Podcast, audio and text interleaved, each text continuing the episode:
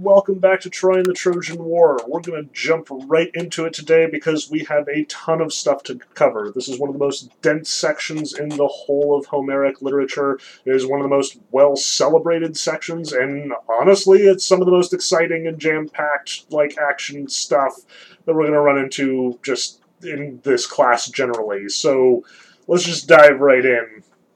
As I said last time, uh, we have followed Odysseus from his escape from Calypso's island. At this point, he's managed to make it to the Phaeacians, who have taken him in, given him hospitality. Wink, wink, nod, nod. Remember your themes. Um, he has been serenaded by a bard, once again singing about the homecoming, since that's the song that everybody's on about. Again, bards are all over this book. Pay attention to their storytelling as well. And finally, Odysseus breaks down into tears. The team there asks him what the deal is, and he launches into this long song in his own right. So keep in mind, Odysseus is playing Bard for the next four chapters. Like 9 to 12 is almost entirely Odysseus speaking in the first person, narrating his own story, much as we saw Menelaus narrating his own story back in Odyssey 4. Um, this is the biggest story within a story that we're going to encounter in all of the Homeric uh, epics. It's kind of a big deal in its own right. Um, in addition to all the crazy stuff that is happening, we should, though, be asking ourselves how much can we trust this guy? Like, this is well before the sort of tradition of unreliable narrators, and I should specify that. Like, here in the 20th century, we often you know, anytime that we're presented with first person narration, we're thinking our J.D. Salinger, we're thinking our William Faulkner, we're asking ourselves, can we actually trust the person who's telling us this story? People lie, people deceive us, and as a consequence, if somebody says, you know, this is what happened, we should ask ourselves, is that what really what is that really what happened? Now, in the ancient world, that's not really a tradition. Most of the ancient world, when they read literature, they do not question the stories that they are told. Um, and it is the fairly rare scholar who goes so far as to interrogate the veracity of what Odysseus has to say here.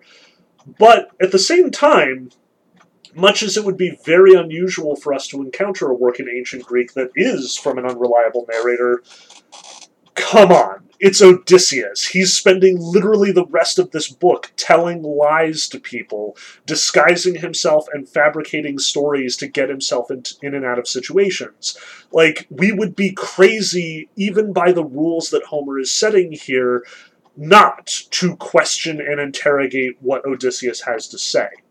On the one hand, we should definitely take this at, as face value. Everyone else in the in the book seems to you know, take Odysseus at face value. Odysseus doesn't seem to have any real reason to lie here, um, especially now that he has already revealed his identity, now that he is coming clean to his hosts, now that he is respecting the rules of hospitality. It would make sense for him to tell the truth and the whole truth at this point.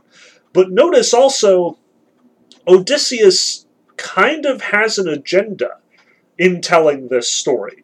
Like, as much as he is presenting it and we are reading it as though it were a myth, self contained, all by itself, as much as this probably does spring from a tradition where this was take all the events of this story are taken as face value, we should also recognize that Odysseus is imposing his perspective on things. Um, he will often blame his crew for the bad things that happen to him, for example.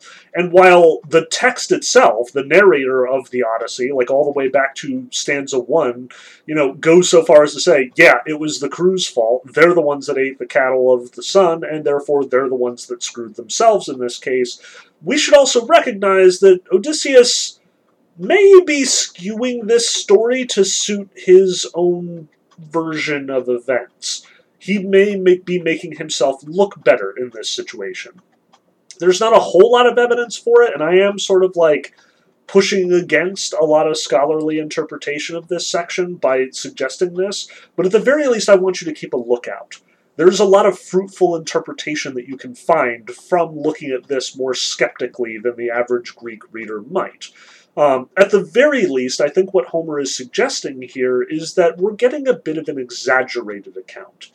You'll notice, as I said before, most of this story isn't all that supernatural. We don't have gods flitting in and out of the, the action the way that we did in the Iliad all the time. like, yeah, Athena's going to help out Odysseus from time to time. Yeah, they're going to attribute various calamities to various gods, especially when it's obvious, like Zeus striking your boat with a lightning bolt. Um, but nonetheless, you'll notice that most of the stuff we've encountered so far in this text is pretty mundane, with the exception of Calypso, who is herself not all that supernatural. Like, she's apparently really hot and apparently immortal, but that's something we only take from the narrator. We don't actually see her, like, performing magic or miracles or changing the course of events or anything. Whereas here in Odyssey 9 to 12, we get some pretty impressive monsters and magic and supernatural happenings and godly intervention and all sorts of stuff at the very least, I think Homer is inviting us to look at Odysseus's story the way that most people today might talk about a fish story. Like, you know, you go fishing and you come back and you tell everyone, I caught a fish and it was this big and it's like six inches long. And then you tell the next person, it's like, I caught a fish and it was this big and it's now like 12 inches long. And now it's like, I caught a fish and it was this big and it's like three feet long. I think that's the sort of trajectory that Homer is working here. I think Homer is inviting us to look at the mythic elements in this story as possibly being either inventions or exaggerations of Odysseus. Did Odysseus really run into a Cyclops? Did Odysseus really run into this magical woman who turned his crew into animals? Did Odysseus really like get the bag of winds where apparently all four of the winds are contained? That's the sort of stuff that I want to question here. That's where I suspect Homer is kind of directing our attention. Just as this is a big story with a lot of mythic supernatural elements, I think Homer might very well be turning the spotlight on himself here and saying, hey, yeah, like we believe in the gods and we believe that the gods are interacting in these people's lives, but some of that's just for fun, really. Some of it is just exciting. You know, did Aphrodite actually snap the strap of Paris's helmet, or did it just snap on its own? Really, who's to say? You know, it's more fun to think that there's somebody messing around with things. Like, I think that that's what Homer is trying to do here. I think the Greeks are well aware you know, we talked about like the whole question of capital T versus lowercase t truth when we closed out our discussion of the Iliad. I think Homer is actually drawing attention to that here. You know, he's basically showing us, in short, that this is how myths are made. Some guy comes home from this long epic journey that no one else can provide witness testimony about and he comes and says hey there were cyclopses and witches and monsters and so on and so forth and we're like well no one else was there to see it so i guess it must be true. I think homer's giving us an insight into there. This is how myths are made to some degree which is not to say that Homer doesn't believe in the gods or doesn't believe that this stuff happened, but rather Homer is well aware of the fact that a perfectly mundane journey can suddenly seem mythic and supernatural and miraculous with some of the right storytelling chops, let's say. Uh, but that said, we're going to take it at face value, at least in order to understand what's going on and to sort of respect the, the craft that Homer is, is putting together here, as well as the craft that Odysseus is putting together here. We're going to look at the patterns and the themes as they sort of come across in this. That's the primary goal here all I'm saying is if you're going to be writing papers on the Iliad and the Odyssey, if you want to question sort of some of the themes here and some of the storytelling techniques that both Homer and Odysseus are using, either for a paper or for some other project that you're thinking of doing for this class, by all means, think about that. Like, be aware that this is one of the many routes that you can take in sort of unpacking and taking apart the Odyssey. Um, there are a lot of interesting things that come out of looking at this book from that perspective. Um, but that said, let's talk action. Um, so Odyssey 9, we pick basically tell the story of all the stuff that Odysseus has run into since literally the end of the Trojan War. Like his account starts right as the Trojan War has ended, as he's like taking off for lands unknown.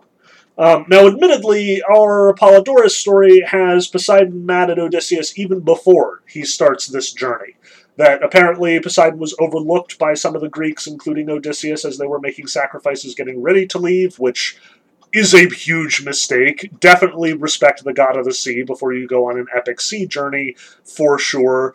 At any rate, this that's not the way that Homer is taking it. If that is in fact a tradition in Homer's time, it's not one that we are looking at here. Homer tells us very explicitly, and Odysseus tells us very explicitly why Poseidon is mad at him, and we'll talk about that when we come to it. Um, for now, our first adventure is the island of the Cicones. We've just managed to conquer and loot Troy. We take off, and we immediately come to another island where we loot and pillage the whole place again, this is fairly normal in Greek circles. Like, the Greeks were effectively just pirates. Like, I know that we like to respect the Greeks as the foundations of Western civilization and, like, philosophy and democracy and government and literature and mathematics and so on and so forth. But seriously, look at the way the Greeks conduct themselves when they're in a boat, and they're basically just up-jumped Mediterranean pirates. Um, they land at this island of the Cicones, they beat the crap out of them, take all their shit, and then they sit. This is our first sort of running gag slash running problem in these chapters, namely Odysseus' crew is kind of the worst. So notice how he describes it here, line 42. From Ilion the wind took me to the Cicones and Ismaros. I pillaged the town and killed the men. The women and treasure that we took out I divided as fairly as I could among all hands, and then gave the command to pull out fast. That was my order, but the fools wouldn't listen. They drank a lot of wine and slaughtered a lot of sheep and cattle on the shore. Some of the town survivors got away inland and called their kinsmen. There were more of them, and they were braver too, men who knew how to fight from chariots and on foot. They came on as thick as leaves and flowers in spring, attacking at dawn. We were out of luck, cursed by Zeus to suffer heavy losses. The battle lines formed along our beached ships, and bronze spears sliced through the air. As long as the day's heat climbed toward noon, we held our ground against superior numbers, but when the sun dipped down, the Cicones beat us down too. We lost six fighting men from each of our ships. The rest of us cheated destiny and death. Now keep in mind, this is still the Iliadic contingent of Odysseus's forces. He's got a bunch of ships, each loaded with men, all theoretically from Ithaca, and they were just fighting on the plains of Ilium. Now they randomly pillage this one town, and they lose six men from each ship. Um, but note why. Odysseus is like, okay, we looted their stuff. We've got all their wine and all their swag. Let's go and take off before they can get reinforcements. The crew is like, no, we want to get drunk and we want to slaughter a bunch of animals and have a feast. They dally in short, and then the Cicones get their reinforcements, people who can actually hold their own, and they actually put up a fight, at which point uh, Odysseus loses a lot of men.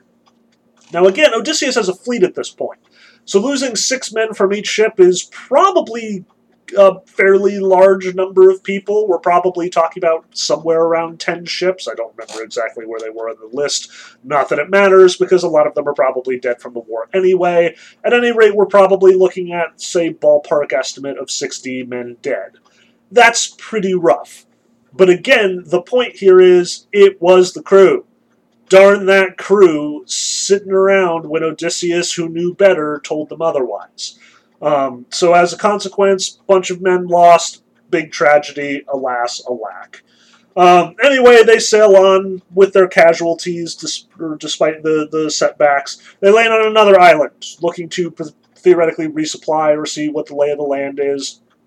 And this one is dangerous for other reasons.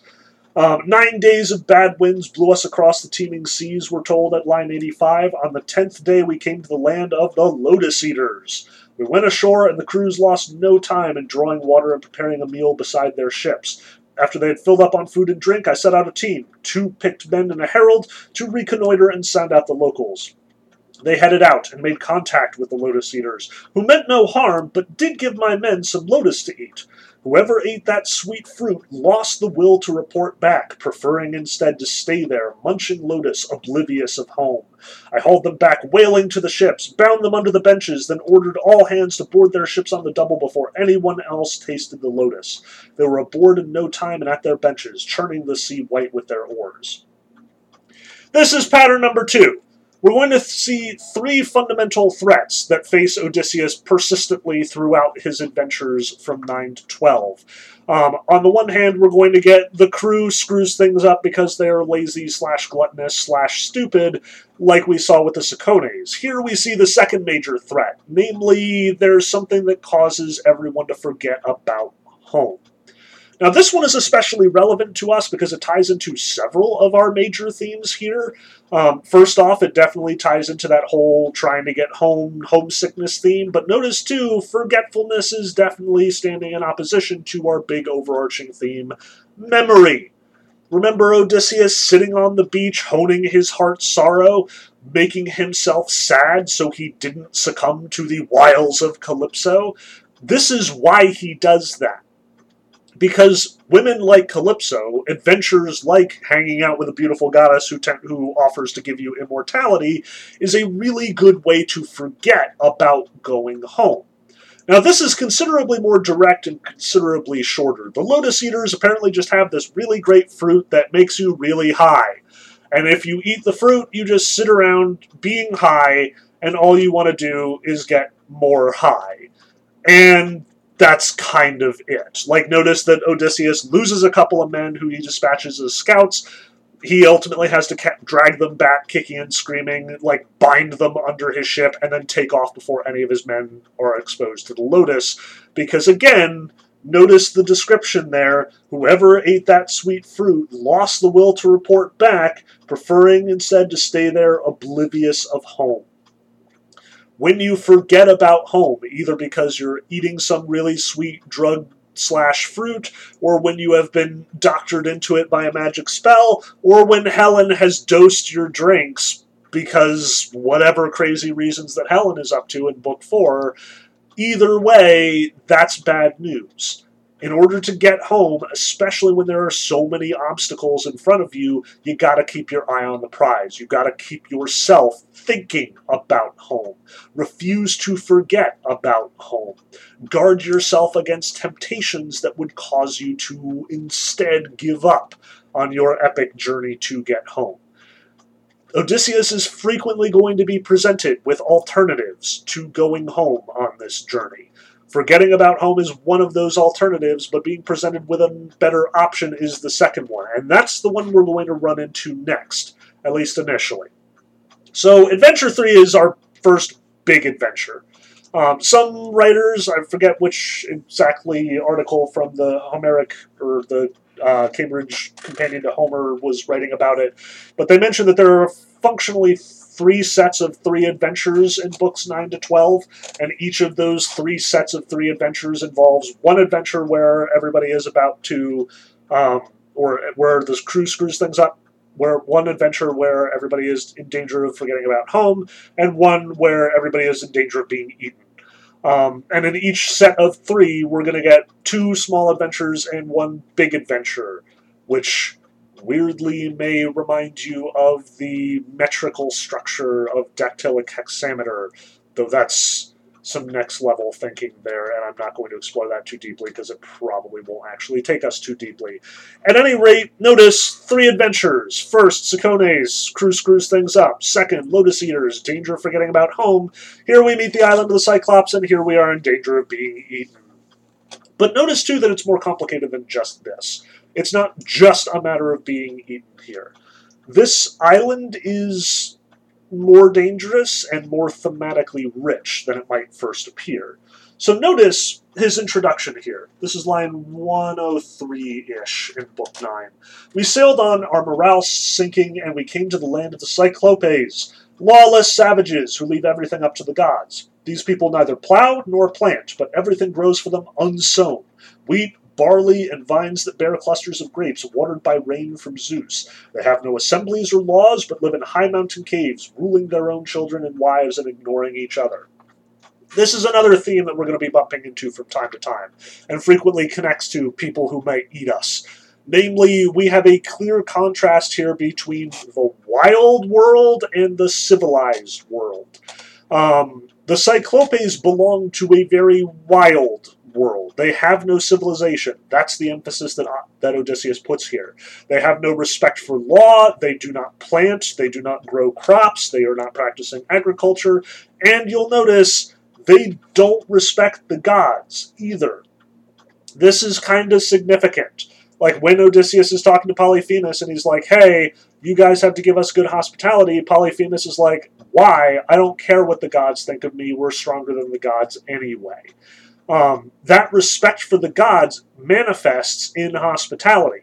So this wildness versus civilization theme ties right into our hospitality theme the fundamental reason why you do hospitality is because you might be entertaining a god unawares. The way that Telemachus was not aware of the fact that he was entertaining Athena, and therefore Athena noticed that she was not getting proper treatment until Telemachus saw her. Um, this is why you do hospitality, but the Cyclopes don't care because they don't need the gods, they don't rely on the gods, they don't respect the gods, and in theory, they think they can overpower the gods. Whether or not that's true is another matter. But notice, too, in addition to the lawlessness, the uncivilized savagery of these people, Odysseus also notices that the gods are kind of okay with this, apparently. They still grow all of this grain. It just, like, naturally springs up on this island without being tended. This is a good island, in short. He goes on, line 112. A fertile island slants across the harbor's mouth, neither very close nor far from the Cyclope shore. It's well wooded and populated with innumerable wild goats, uninhibited by human traffic. Not even hunters go there, tramping through the woods and roughing it on the mountainsides. It pastures no flocks, has no tilled fields, unplowed, unsown, virgin forever, bereft of men. All it does is support those bleeding goats. The Cyclopes do not sail, and have no craftsmen to build them benched, red prowed ships that could supply all their wants, crossing the sea to other cities, visiting each other as other men do. These same craftsmen would have made this island into a good settlement. It's not a bad place at all. It would bear everything in season.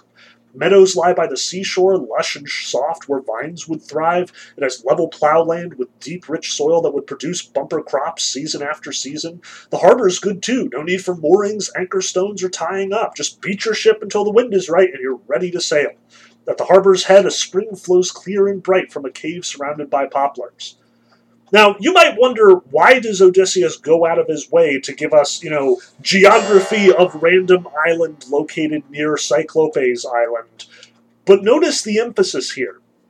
This is a really good island. It's very verdant. It's abundant with crops. He emphasizes, you know, it is good rich soil that could grow any crop you planted there season after season with huge increases.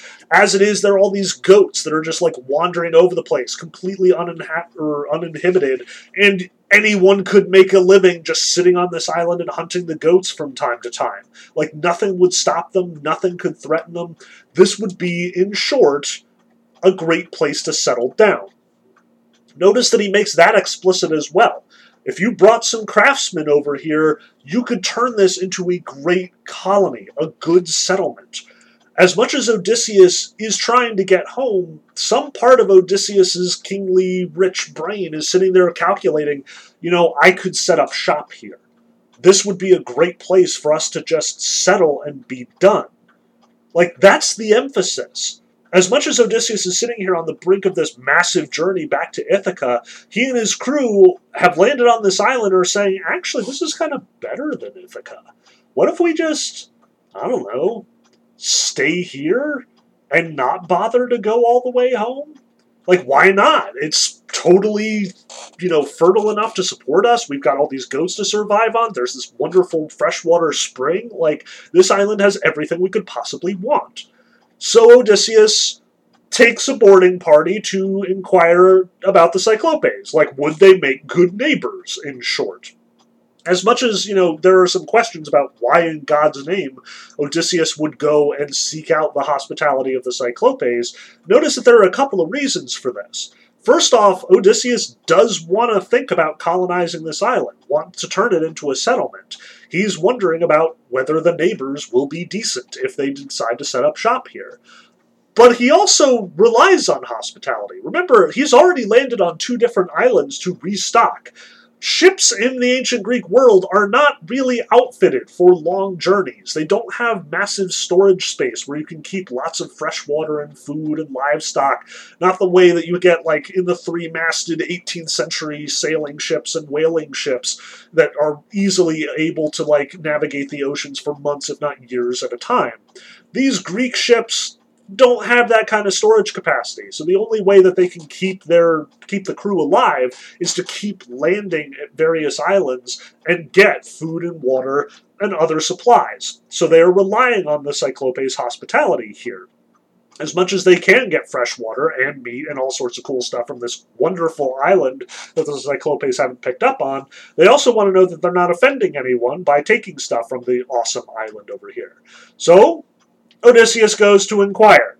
Hey, how's the hospitality over here? As he puts it at line 168, I want to find out what those men are like wild savages with no sense of right or wrong, or hospitable folk who fear the gods. So, most of his ships moor at the Good Island. His the crew of his one ship, they go and they check out the Cyclopes. And obviously, Polyphemus is not interested in hearing about this. He asks, he looks for, you know, a gift for hospitality, and Polyphemus is just not into it. Notice that Polyphemus's original assumption here is actually that the Greeks are pirates. Um, line 245. Who are you, strangers? He says. Sailing the seas, huh? Where from and what for? Pirates, probably, roaming around causing people trouble. Now, admittedly, Odysseus doesn't think of himself as a pirate here, as much as I may have, you know, suggested that the Greeks are effectively pirates going around raiding wherever they want. Um, nonetheless, you know, you talk to a pirate they don't think that they're a pilot, pirate. They're just, you know, doing their thing. So he kind of rejects this. He says instead, 252, We are Greeks, blown off course for by every wind in the world on our way home from Troy, traveling sea routes we never meant to, by Zeus's will, no doubt. We are proud to be the man of, men of Agamemnon, son of Atreus, the greatest name under heaven, conqueror of Troy, destroyer of armies. Now we are here, suppliants at your knees, hoping you will be generous to us, and give us the gifts that are due to strangers. Respect the gods, sir, he emphasizes. We are your suppliants, and Zeus avenges strangers and suppliants. Zeus, god of strangers, who walks at their side. So notice Odysseus is invoking the same rules of hospitality that we saw Menelaus pointing to all throughout the Iliad. Like, Menelaus keeps waiting for Zeus to avenge him by smiting Paris for violating his code of hospitality here. Odysseus is effectively leading on the same rule. He says, Hey, Cyclopes, we are strangers, we are guests, we are looking for food and drink and shelter and so on. You are honor bound to provide it because the gods reward those who do provide hospitality and punish those who don't. But Polyphemus replies, You're dumb stranger, or from far away, if you ask me to fear the gods. Cyclopes don't care about Zeus or his Aegis, or the blessed gods, since we are much stronger. I wouldn't spare you or your men out of fear of Zeus. I would spare them only if I myself wanted to. But tell me, where did you leave your ship? Far down the coast or close? I'd like to know. Now, admittedly, Polyphemus is asking this question, so presumably he can go and find the rest of Odysseus' ships. Odysseus outthinks him because, again, his delivery here is not very sneaky. Like, if you would in fact wanted to, you know, steal and take all their stuff, I would suggest not leading with, "Oh, we don't respect the gods and we have no qual- or we have no interest in hospitality." Like, that's kind of a red flag right there. So Odysseus instead says, "My ship." Poseidon smashed it to pieces against the rocks at the border of your land. He pushed her in close. The wind did the rest. So we're stranded. We're marooned. We are at your mercy. Don't go looking for a ship because there are no ships to be found. Um, notice that we increase our disguise when Polyphemus, in fact, asks his name around line 360. Um, Cyclops Odysseus responds, You ask me my name, my glorious name, and I will tell it to you. Remember now to give me the gift just as you promised. No man is my name. They call me No Man. My mother, my father, and all my friends too. Now, there are a couple of things about this interaction that kind of complicate the situation. First off, you'll notice that, like, after we've developed that, you know, all of this after we've developed the situation and the Cyclopes or Cyclops Polyphemus has kind of come to terms with the fact that there are no ships, no swag, no more people, he immediately starts like smashing the people together and eating them. So, you know, Polyphemus apparently likes snacking on Greek sailors more than he likes eating the goats or whatever they happen to be cultivating there. And by cultivating, I mean just harvesting, because it's apparently growing wild. Um, and now he keeps them all prisoner. He rolls this rock in front of the cave so they can't get out, and now they're stuck, trapped in Polyphemus's cave. Um, but the one advantage that the Greeks have is that they brought a whole bunch of wine with them to offer as host gift. Remember, hospitality cuts two ways. Yes, you're supposed to be a good host, but you're also supposed to be a good guest. So Odysseus brought all this wine as a potential offering to his host. Now he finds that Polyphemus gets pretty crazy drunk when exposed to the wine, since he apparently doesn't have all that experience with it. So they get him totally plastered, and then they stab him in the eye, because he only has the one, with a burning stick from the fire. At which point Polyphemus is shouting out, No man is killing me by some kind of trick! And because Odysseus is clever and told him that his name was No Man, everyone yells back, Shut up! If no one is hurting you, then why are you yelling? Hooray for Odysseus outthinking Polyphemus. Um, at any rate, the whole thing turns into a giant fiasco, and finally Odysseus thinks his way out of the situation. Now that Polyphemus is blind and can't see, all of his crew hide under his sheep as they go out of the door the next day. Polyphemus feels his sheep, but doesn't actually like feel on the undersides, so the men escape scot free. Um, but much as this would be the great opportunity for Odysseus to shut his mouth, sail away as quickly as possible, and never look back, Odysseus can't let it happen that way. Odysseus starts to gloat. And this is his big mistake. Like, notice that as much as our narrator and apparently Odysseus himself are going to insist on the fact that it's his crew, damn that crew, that ruins their attempts to get away from the island. And there are multiple times that the crew does screw things up. We'll talk about the next one shortly. Um, as much as stanza one of the Odyssey emphasizes it's the crew that ate the cow of the sun, and that's what screwed everything up, notice that Odysseus is not blameless here. Odysseus makes a mistake. This is Odysseus's big hubris moment, where he oversteps his abilities, oversteps himself, forgets about the rules that he has put into place and that define his relationship with the gods, and gets his crew in big trouble. Namely, as they are sailing away from Polyphemus's cave, he yells back at Polyphemus, line 475, So, Cyclops, it turns out it wasn't a coward whose men you murdered and ate in your cave, you savage, but you got yours in the end, didn't you? You had the gall to eat the guests in your own house, and Zeus has made you pay for it. Polyphemus responds by grabbing the top of a mountain, breaking it off the rest of the mountain, and flinging it into the ocean at them. Remember, Polyphemus is blind. He can't actually see where he's shooting, but because Odysseus is shouting at him, he can roughly imagine where the sound is coming from, and apparently has pretty good aim at that. So the crew is like, Shut up, Odysseus! What the heck is wrong with you? But Odysseus keeps pushing it.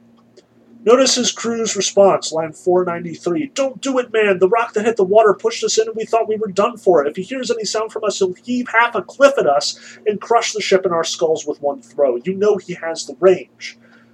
But Odysseus admits, and this I think is pretty big of him, honestly, they tried but didn't persuade my hero's heart. I was really angry. Damn that rage messing with our heroes again. And I called back to him, Cyclops! If anyone, any mortal man, asks you how you got your eye put out, tell him that Odysseus the Marauder did it, son of Laertes, whose home is on Ithaca. God damn it, Odysseus. You were so close. Like a couple more feet, keep your mouth shut, everything would have been fine. But no, you just had to open your mouth and tell him who you are. And of course, Polyphemus immediately prays to Poseidon curse Odysseus. He is the one who did this to me. Poseidon, because Polyphemus is apparently his son, don't ask, is really mad at Odysseus now, and he is going to make Odysseus' life miserable.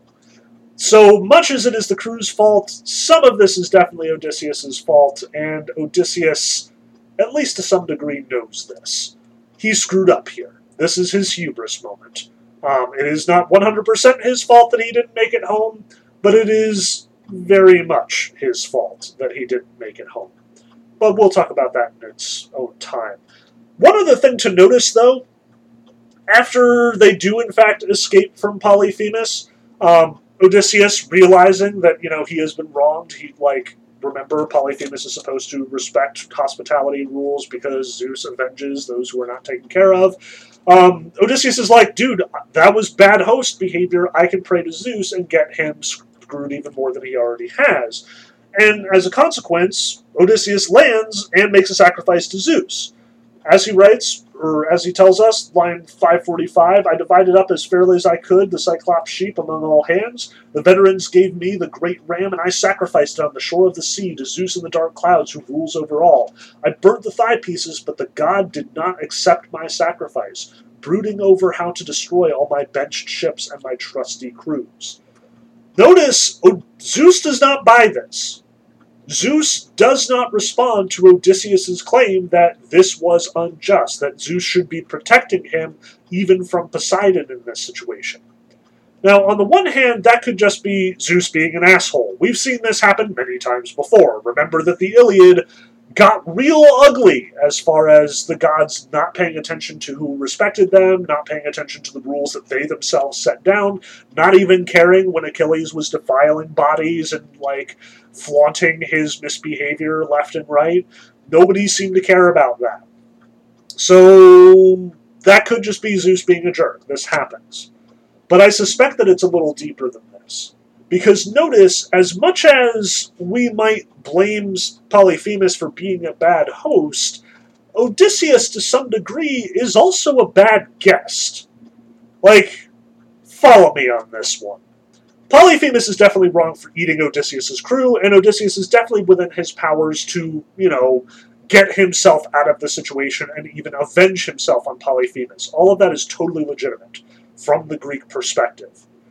But I should emphasize that Polyphemus's first thought upon their arrival was, hey, you guys are pirates. And Odysseus is like, no, we're not pirates. We're Greeks. We're just, you know, trying to get home, not causing trouble for people, nothing like that. But notice how this shakes out we have Odysseus in Polyphemus's cave, admittedly not being allowed to leave under their own strength, so that's bad. Admittedly, having their men eaten on a regular basis, which is also very bad behavior from a good from a host. But nonetheless, Odysseus responds by stealing all of his sheep, like these are the sheep that he is sacrificing to Zeus on this island. And when Polyphemus gets his name, notice he tells him that Odysseus the Marauder did this. Like, Odysseus accepts the title of pirate. He acknowledges that, yes, he is in fact a pirate. He is in fact a marauder.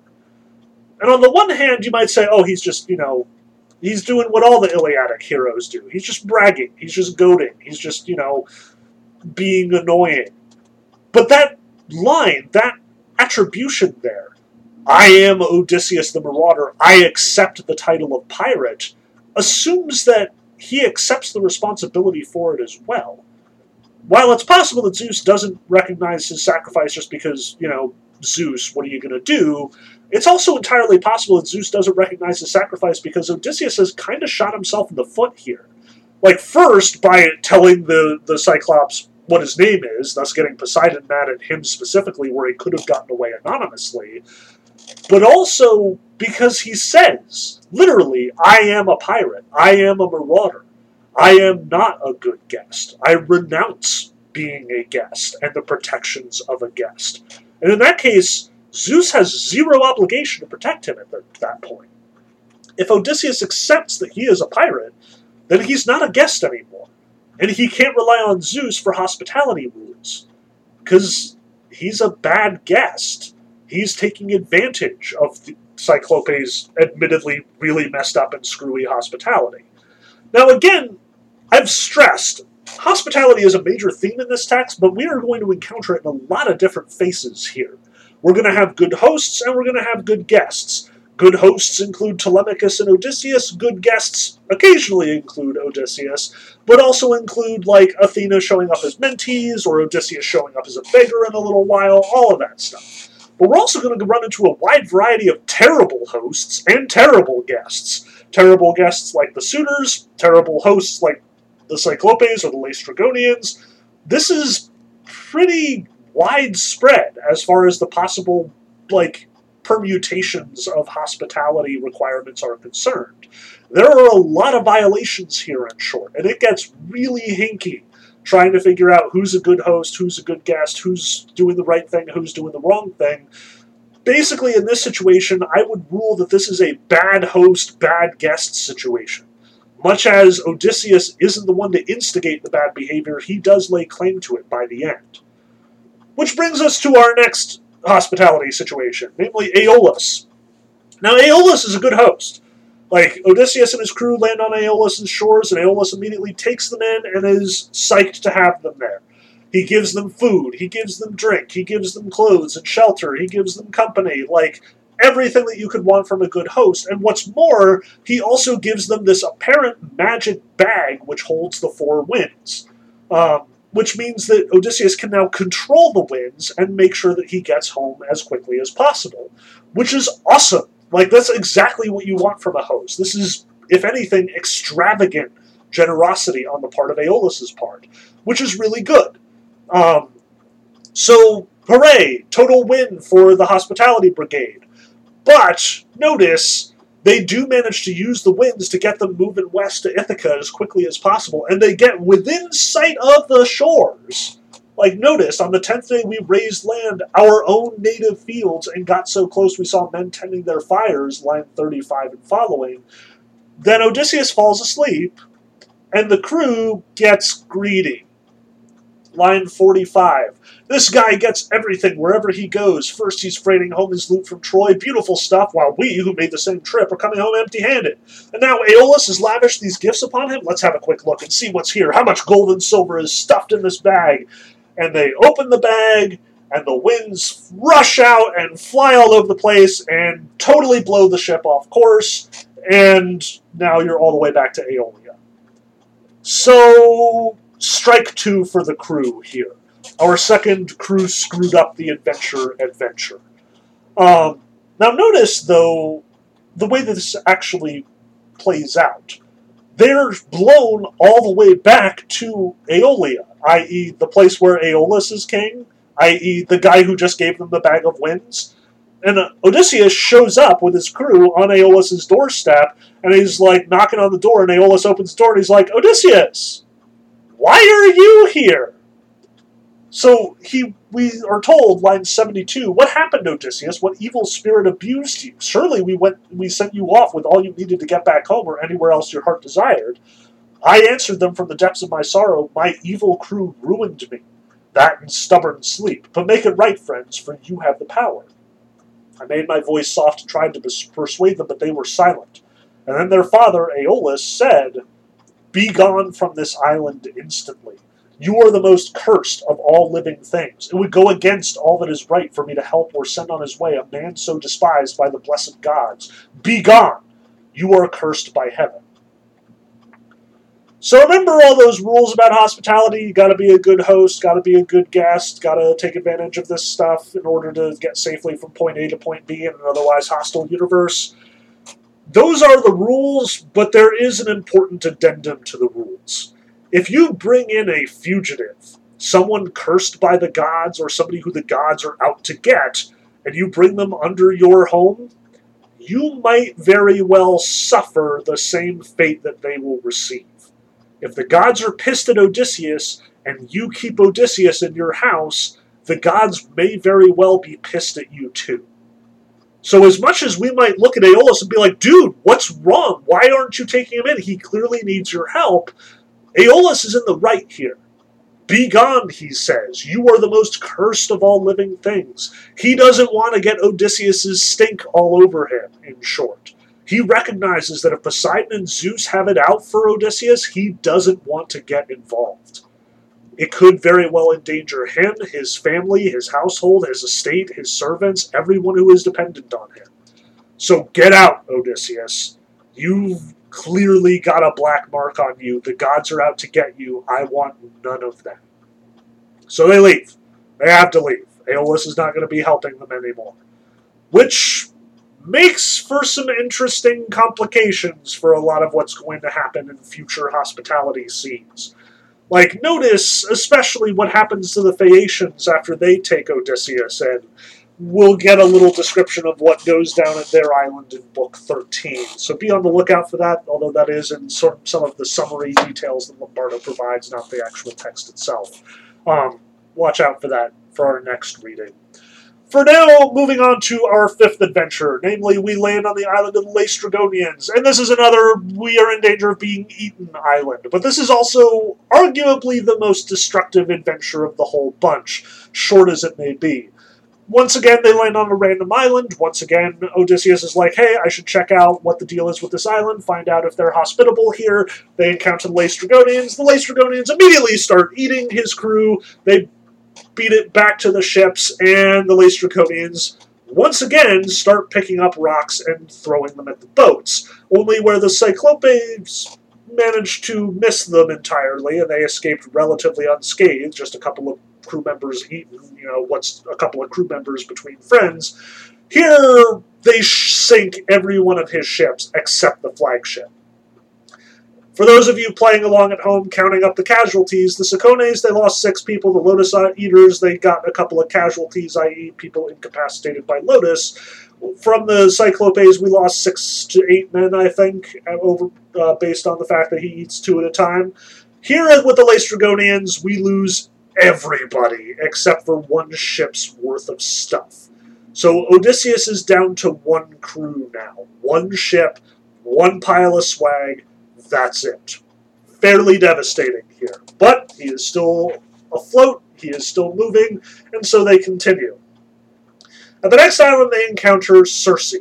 And Circe is one of our forgetting about home threats here. And in fact, Circe is the big forgetting about home threat. She's apparently this witch who is set up in this shop on this random island, and Odysseus naturally dispatches some of his crew members to figure out what the deal is with this island. When they enter her home, she feeds them, wines them, and dines them. Hooray for supposedly good hospitality, but the wine is poisoned, magic, who knows? At any rate, they all turn into animals like pigs and dogs and stuff. And explicitly, we are told she laced this poison with insidious drugs that would make them forget their own native land. Again, with the drugs that cause you to forget your native land.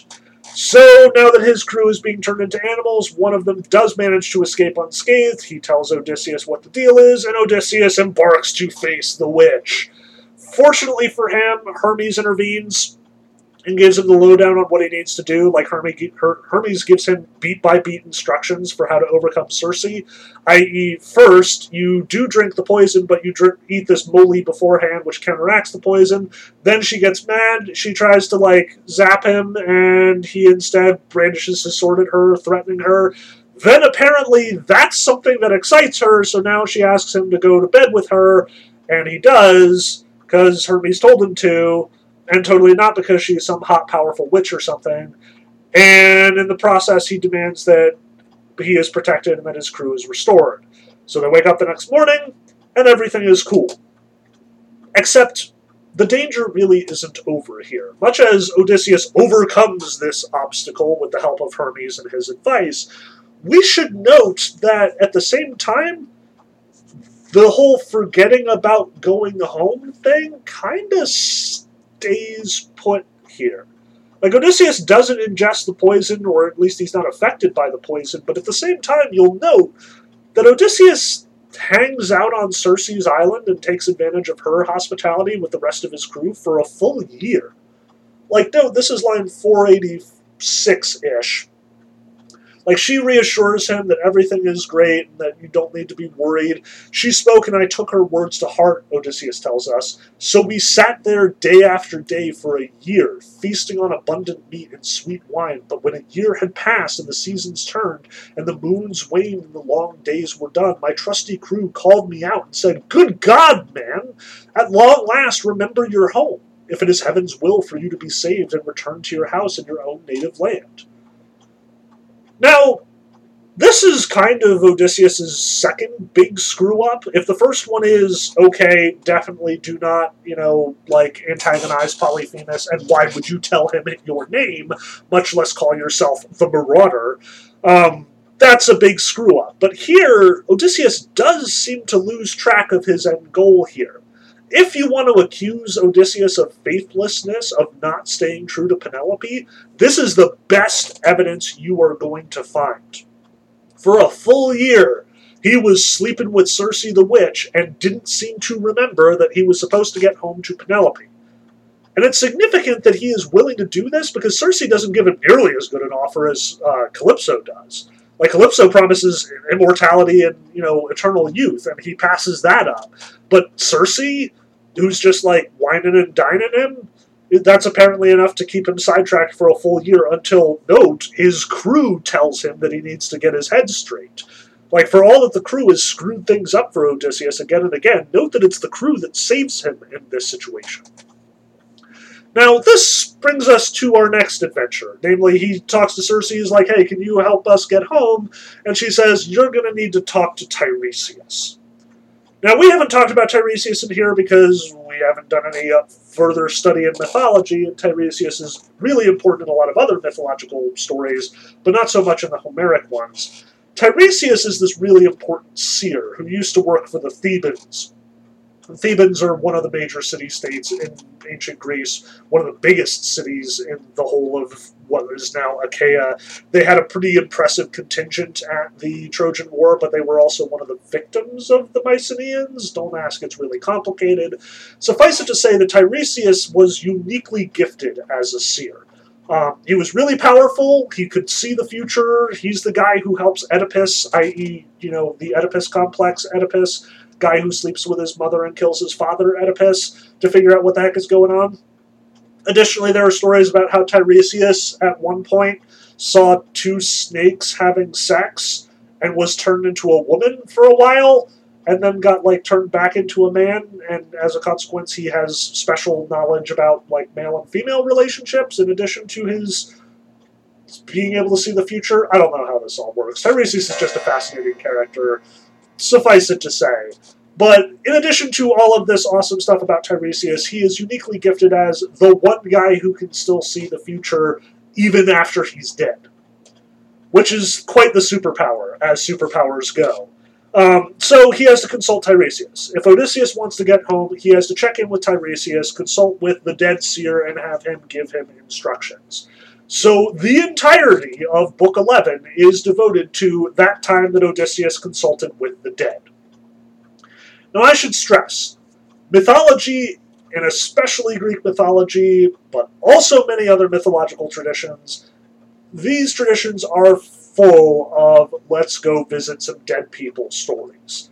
Um, Greek mythology loves telling stories about heroes going into the underworld for various reasons, either because Orpheus has lost his wife and now wants to get her back, or Heracles has to go pick up Cerberus because that jerk told him that he had to do it as one of his labors, or Theseus and Pirithous, who I really have no idea why they were in the underworld, presumably just because they were joyriding and it serves them right because they get stuck to a bench forever.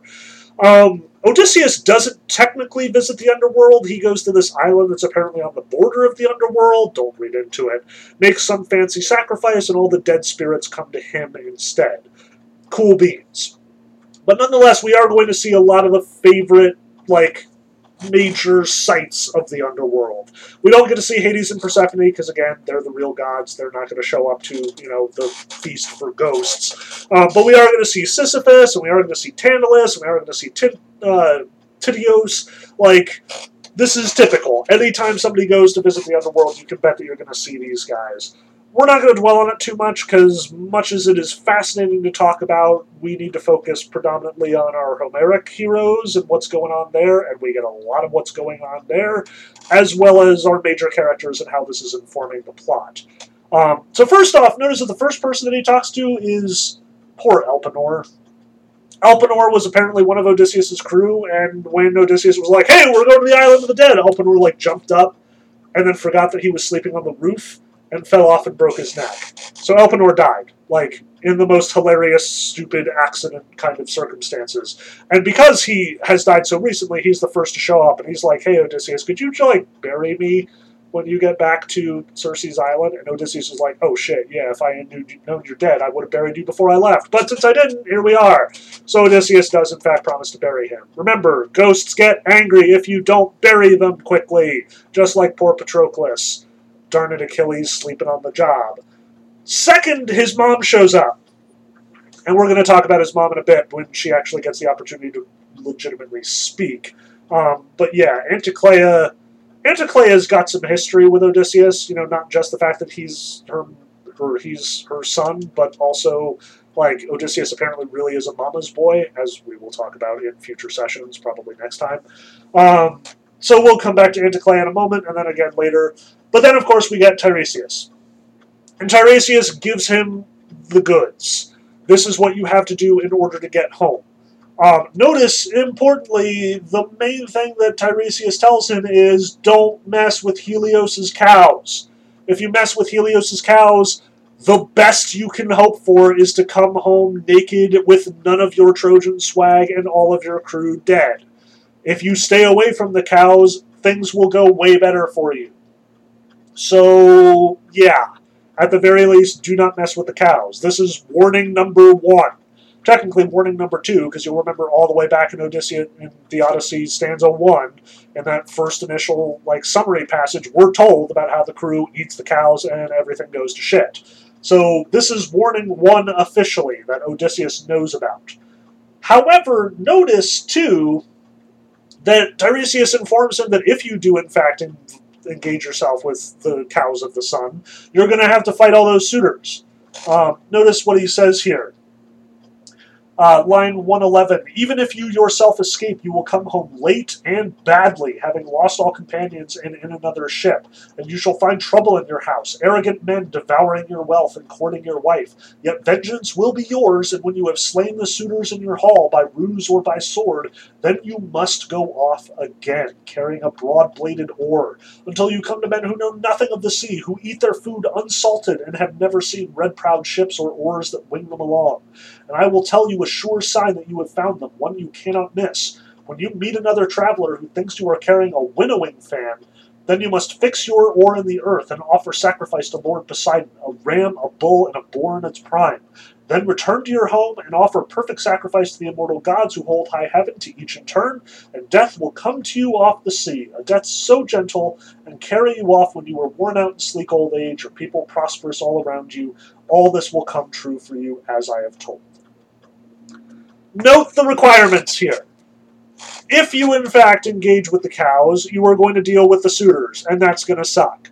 But either way, whether you have done that or not, eventually, after you get home, you're going to have to leave again on, if anything, an even longer journey. And in this case, you have to go inland, get off your boat, and take a walk. And you're going to carry an oar with you as a sign. Because when you finally meet people who do not know what an oar is, presumably because they are you are now so far on land that they have never seen a boat before, you are so far in land that they take your oar to be a winnowing fan, like something that you wave at someone in order to cool them off. Think like all those palm fronds with Pharaoh back in ancient Egypt. Then and only then will you be able to plant your oar in the ground, make sacrifices to Poseidon, and he will finally leave you alone. So this is the Odyssey. Again, 10 years Odysseus has been trying to get home, admittedly considerably less at this particular point when he's visiting the island of the dead. 10 years by the time that he's telling this story to the Phaeacians, and we're probably in for another multi year Odyssey journey again as soon as he gets home. It's going to take a lot to get Poseidon off your back, in short. And notice the reward, though, is if you do all this, you get to go home and die in your bed peacefully, surrounded by your friends and family, with everything correctly in order. That's the goal here. Like, it's kind of a weird thing to say that, you know, Odysseus is in the market for a good death here, but that really is the point. Like, Odysseus is in danger of dying alone and at sea throughout this entire book. Being able to go home and die quietly, like peacefully, is kind of a big deal. A death so gentle when you are worn out in sleek old age or prosperous, or your people prosperous all around you, that's looking real good right now. Now, admittedly, I don't know how this ties into how Odysseus actually dies, with you know Telegon showing up and killing him. Presumably, things are complicated by his interactions with Circe, and maybe he doesn't successfully make this secondary journey. Who's to say? Um, there are traditions about this, but we are not covering them in this class because that's kind of beyond our scope here. Um, we are interested in Odysseus, and we're going to see how Odysseus ties into a lot of perspectives on Troy, the Trojan War, Trojan lineage, etc., etc., especially when we get to the Romans. But nonetheless, the future story of Odysseus really doesn't interest us that much, and the official version of the, you know, last leg of the Odyssey or the Telegony or however you want to frame it is very much lost, and we've only got reconstructions and summaries at this point. Alas, such is the nature of studying ancient texts. Um, you miss easily three times as much as you find. Uh, so, at any rate, kind of bad news from Tiresias. We get the warning about the, the cattle, we get the instructions about how to successfully get home, and we also get some pretty heavy instructions about what you got to do after that. But as much as Tiresias' advice is fascinating, and we should definitely remember it because it's going to become very relevant in the next section, we should also note all of the other folks that Odysseus manages to sit and talk with. First off, Anticlea, his mom. Notice that Odysseus doesn't know that his mom is dead, so this comes as an unpleasant shock to him. Um, Anticlea is, you know, his mom. He left many years ago hoping that his adventures in the Trojan War would be fairly short lived and he'd be able to come home. He was really hoping to see her again. So this is a major bummer. Um, notice also, though, that we get a scene that should remind us of some things. Namely, he reaches forward to embrace his mother, line 205. To embrace the ghost of my dead mother, three times I rushed forward to hug her, and three times she drifted out of my arms like a shadow or a dream. The pain that pierced my heart grew ever sharper, and my words rose to my mother on wings. Mother, why do you slip away when I try to embrace you? Even though we are in Hades, why can't we throw our arms around each other and console ourselves with chill lamentation? Are you a phantom sent by Persephone to make me groan even more in my grief? Notice, we get fate language here. Three times he rushes forward to embrace his mother, three times she just evaporates through his hands. She's insubstantial. There's nothing there to hug, which is heartbreaking, first and foremost. But also notice this is exactly what happened to Achilles when Patroclus showed up. This is the same kind of language that that involves like Diomedes trying to get through Apollo or Patroclus trying to mount the walls of Troy. This is a hard rule here. She's dead. Humans are mortal that whole fate theme is going to come back with a vengeance here in this text. So you better believe there's a lot of Greek beliefs about fate, fate and like mortality hanging over this text the same way that it hung over the Iliad. Anticlea is dead. That's just the nature of things. You spend too much time fighting in a stupid, pointless war, even if you had no choice but to fight in said stupid, pointless war. Life's going to move on without you and some of the people you care about are going to die. Huge bummer, but them's the bricks. That's what it means to be human. That's why, you know, Zeus insisted that humans are the most miserable of creatures. So, again, hard fate language here. Um, they do, in fact, talk, and you'll notice that Anti, like, both of them are exchanging information there. Like, Anticlea wants to know what happened with the Trojan War, Odysseus wants to know what's happening with his home. And Anticlea gives him some pretty devastating information there. Like, she admittedly knows that Penelope is staying faithful. P.S. This is presumably before the suitors show up. Um, the time frame here is very confusing, though. Think about it like, you know, Odysseus left Troy probably like two, three years ago at the point that he's talking to Anticlea. Um, so this is like year 13 of the Trojan War slash homecoming business. So, you know, Anticlea also died at some point in that time, so Anticlea probably isn't up on the most recent stuff that has happened. Like, don't try and figure it out, you'll just hurt your brain. I'm, i was a fool to bring it up. Um, suffice it to say that Anticlea does notice, though, that Laertes is really bummed too.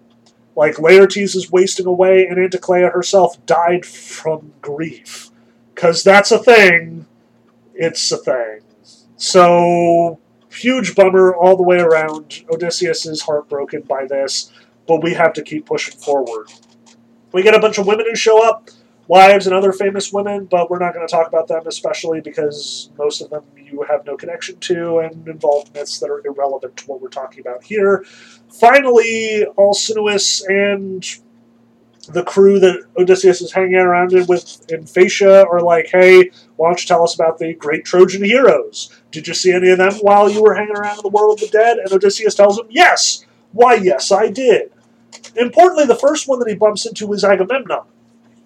And remember, Agamemnon is kind of providing our mirror image of the Odyssey or of Odysseus throughout this text. So Agamemnon tells us his story. Son of Laertes in the line of Zeus, he says, line 415, my crafty Odysseus, no, Poseidon did not sink my fleet at sea after hitting us hard with hurricane winds, nor was I killed by enemy forces on land. Aegisthus was the cause of my death. He killed me with the help of my cursed wife after inviting me to a feast in his house, slaughtered me like a bull at a manger, so I died a most pitiable death and all around me my men were killed relentlessly, like white tusked swine for a wedding banquet or dinner party in the house of a rich and powerful man. You have seen many men cut down, both in single combat and in the crush of battle, but your heart would have grieved as never before at the sight of us lying around the wine bowl and the laden tables in that great hall, the floor steamed with blood, but the most piteous cry I ever heard came from Cassandra, Priam's daughter. She had her arms around me down on the floor when Clytemnestra ran her through from behind. I lifted my hands and beat the ground as I lay dying with a sword in my chest, but that bitch, my wife, turned her back on me and would not shut my eyes or close my lips as I was going down to death. Nothing is more grim or more shameless than a woman who sets her mind on such an unspeakable act as killing her own husband. I was sure I would be welcomed home by my children and all my household, but she, with her mind set on stark horror, has shamed not only herself, but all women to come, even the rare good one. Now, a couple things here. Again, we've already talked about the story of Agamemnon and Aegisthus and Clytemnestra, and for that matter, a little bit about Orestes and his avenging of Agamemnon. But the important thing here that we're seeing is the danger of coming home. Remember that Odysseus is involved in a similar journey here. He too is trying to get home to Penelope and to his family. Agamemnon here is directly warning him watch out for your wife like he says after Odysseus's reply, don't go easy on your own wife either, or tell her everything you know. Tell her some things, but keep some hidden. Like he qualifies, actually, Penelope's really cool. I can't imagine she'd do that to you. But even so, he reiterates line 472 Let me tell you something, Odysseus. Beat your ship secretly when you come home. Women just can't be trusted anymore. Now, you might be tempted to say, misogyny. I see it. Here it is. Misogyny. Capital M. Like clearly Agamemnon is telling Odysseus and instructing us, the reader, to not trust women. They are dangerous. They are treacherous. They will betray you. They will kill you and your family. And I am not going to deny it here. I will, however, offer one qualification that Homer knows that's exactly what he's doing. Notice that Agamemnon says this straight out. She has shamed not only herself, but all women to come. Agamemnon notices the way that myths work here. He is saying that his story, as something that is going to be repeated over and over and over again, is going to communicate this message over and over and over again.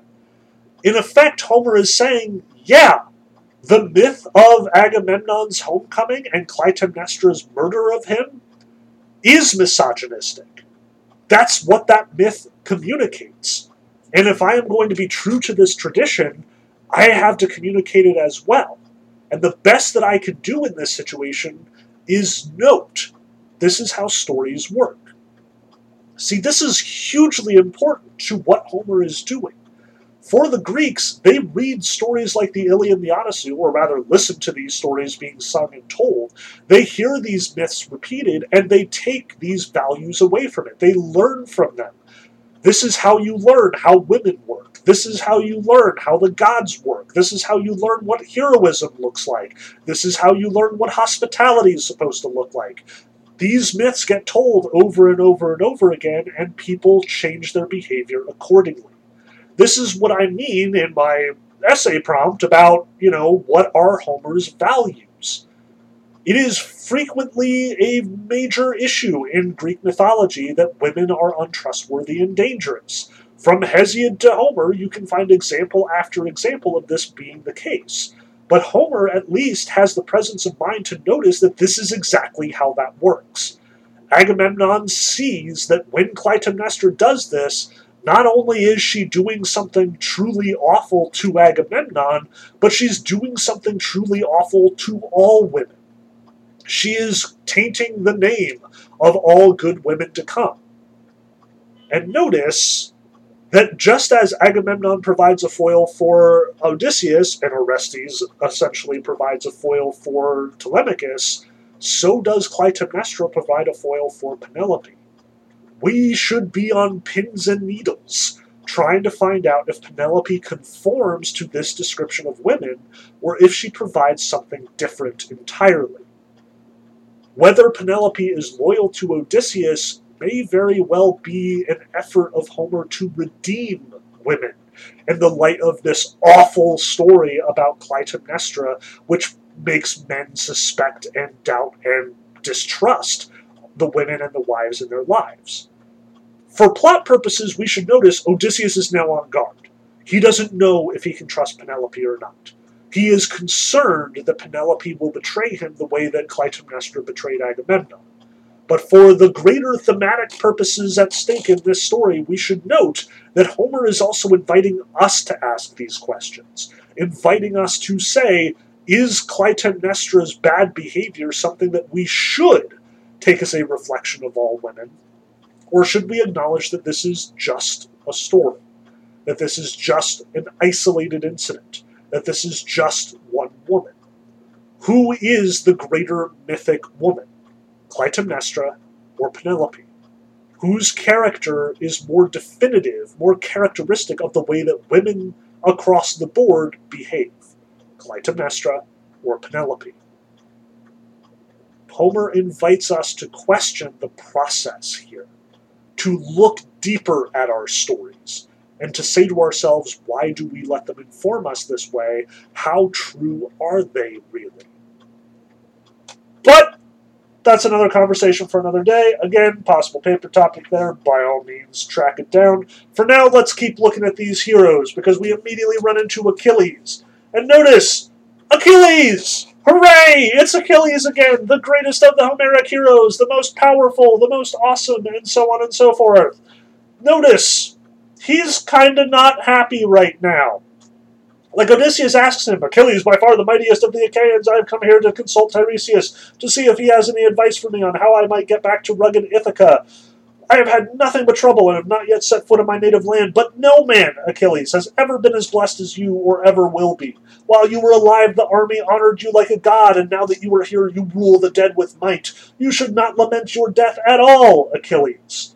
But Achilles replies, don't try to sell me on death, Odysseus. I'd rather be a hired hand back up on earth, slaving away for some poor dirt farmer, than lord it over all these withered dead.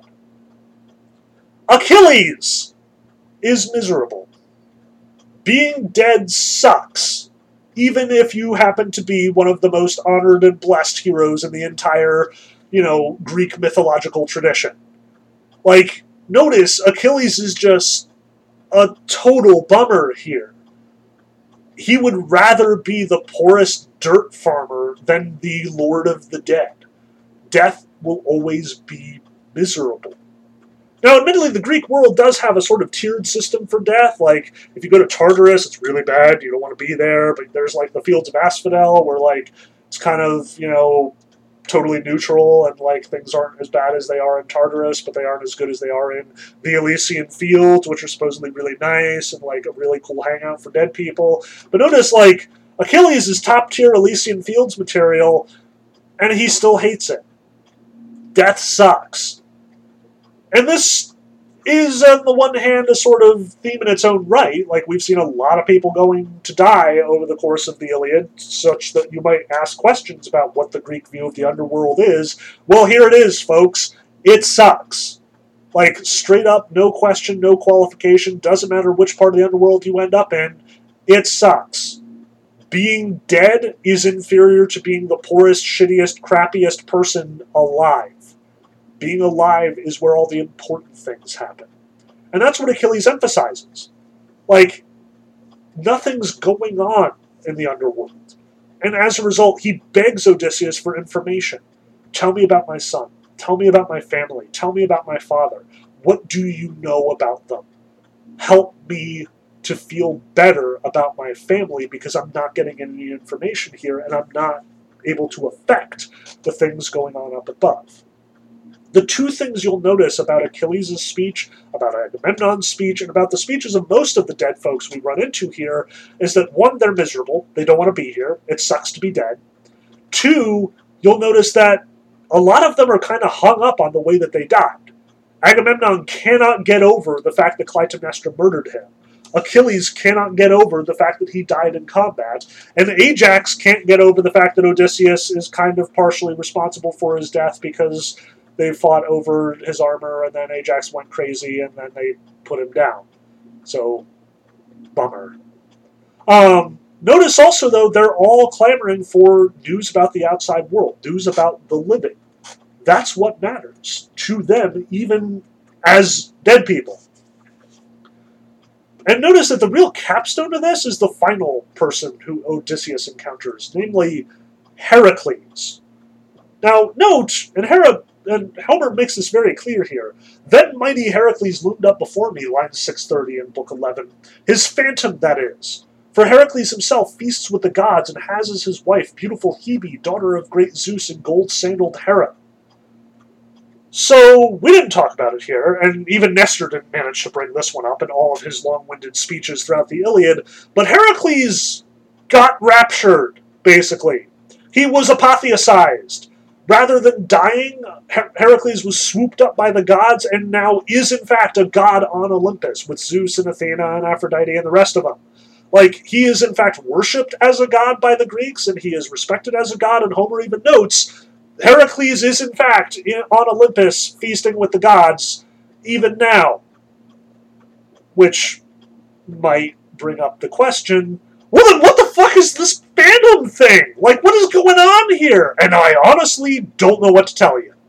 Like, apparently Heracles is now divided in two. He's got a phantom shade thing that's hanging out in Hades, and he himself personally is hanging out in Olympus, like living it up with the gods. I don't know how this works. I haven't the faintest idea. Like I've tried to explain it a number of times, I've got like a fairly reasonable explanation, namely that these are shades that we're encountering in the underworld. Like this is some part of your person, like not your soul. That's not what's going on here, but like, should I say, a memory of who you once were. Oh my gosh, that's the major theme for this text. You should probably pay attention to that. Notice they're all phantoms as they're described here spirits, ghosts. They do not have reality. They are something that's cast off when you die. They're not who you are. Because Heracles is in heaven, in Olympus. It's just his phantom, his shade, that's down here. But notice too that Heracles' shade is also a giant bummer.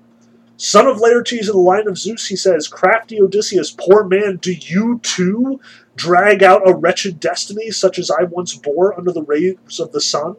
I was a son of Zeus and grandson of Kronos, but I had immeasurable suffering, enslaved to a man who was far less than I, and who laid upon me difficult labors. Once he even sent me here to fetch the Hound of Hell, for he could devise no harder task for me than this. That hound I carried out of the house of Hades with Hermes and grey eyed Athena as guides. Heracles thinks his life is miserable. Heracles! Heracles with the twelve labors, Heracles the strongest man who ever lived, Heracles honored by Zeus, traipsing around the underworld, getting whatever he wants, throwing a fit, like that Heracles. There is no way to be happy in the underworld if even Heracles is looking back on his life as drudgery, misery, enslavement to an inferior person. Heracles thinks his life was a waste in this world. Which brings us to some really dark places as far as the sort of Homeric view of death is concerned. There's no way out. There's no such thing as a good life well lived for the Greeks all of those heroes who you hear stories about, who are honored above all and who are the most important figures in their various time periods, all these people who will be immortalized by songs and by myths, who are most honored and even sacrificed to in some cases, they see their lives as wasted when viewed from the perspective of death. Death does not give you a good perspective here. Or if it does, then that means that life just sucks. Full stop, the end. Like, if you read this existentially, if you try and wrap your head around what the Greeks see death and, for that matter, life as being, you're going to get some really dark stuff from this chapter. More dark than I've made it out to be, and I've made it out to be pretty damn dark all by itself. Like, think about this, reflect on this. For the Greeks, Life is all that matters, and that barely matters. Everyone regrets their decisions. Everyone ends up miserable. Everyone while whiles out their eternity in Hades, sad, alone, regretting, miserable. That sucks. All the more reason for Odysseus to want to live out his days as best as he can surround himself with people who have prospered, surround himself with family and friends, leave a good life rather than trying to get glory the way that Achilles did and end up miserable for it. In a sense, what Homer is saying here is Achilles made the wrong call. There is no such honor that glorifies you in death. That's not a thing. Instead, you just are dead. Now, maybe if we're lucky, we'll get the chance to talk about the other sort of side to the Greek view of death. Maybe we'll get a chance to talk about the Eleusinian mysteries and the sort of like afterlife cults that become really popular in later periods. But here in Homer, it's bleak. And the Greeks, as much as they do adopt this view of death, even in Plato's day and even in classical Greece, this is hanging over them even when it's able to be modified and changed. This is grotesque. This is bleak. So, let's stop talking about it. Next time, we are going to finish off Odysseus' adventures with Odyssey 12, and we're going to see Odysseus finally, finally make it back to Ithaca. But we are not done yet. Now that Odysseus is wary of both his wife and the potential uh, suitors that are awaiting him, he is going to proceed very slowly and craftily.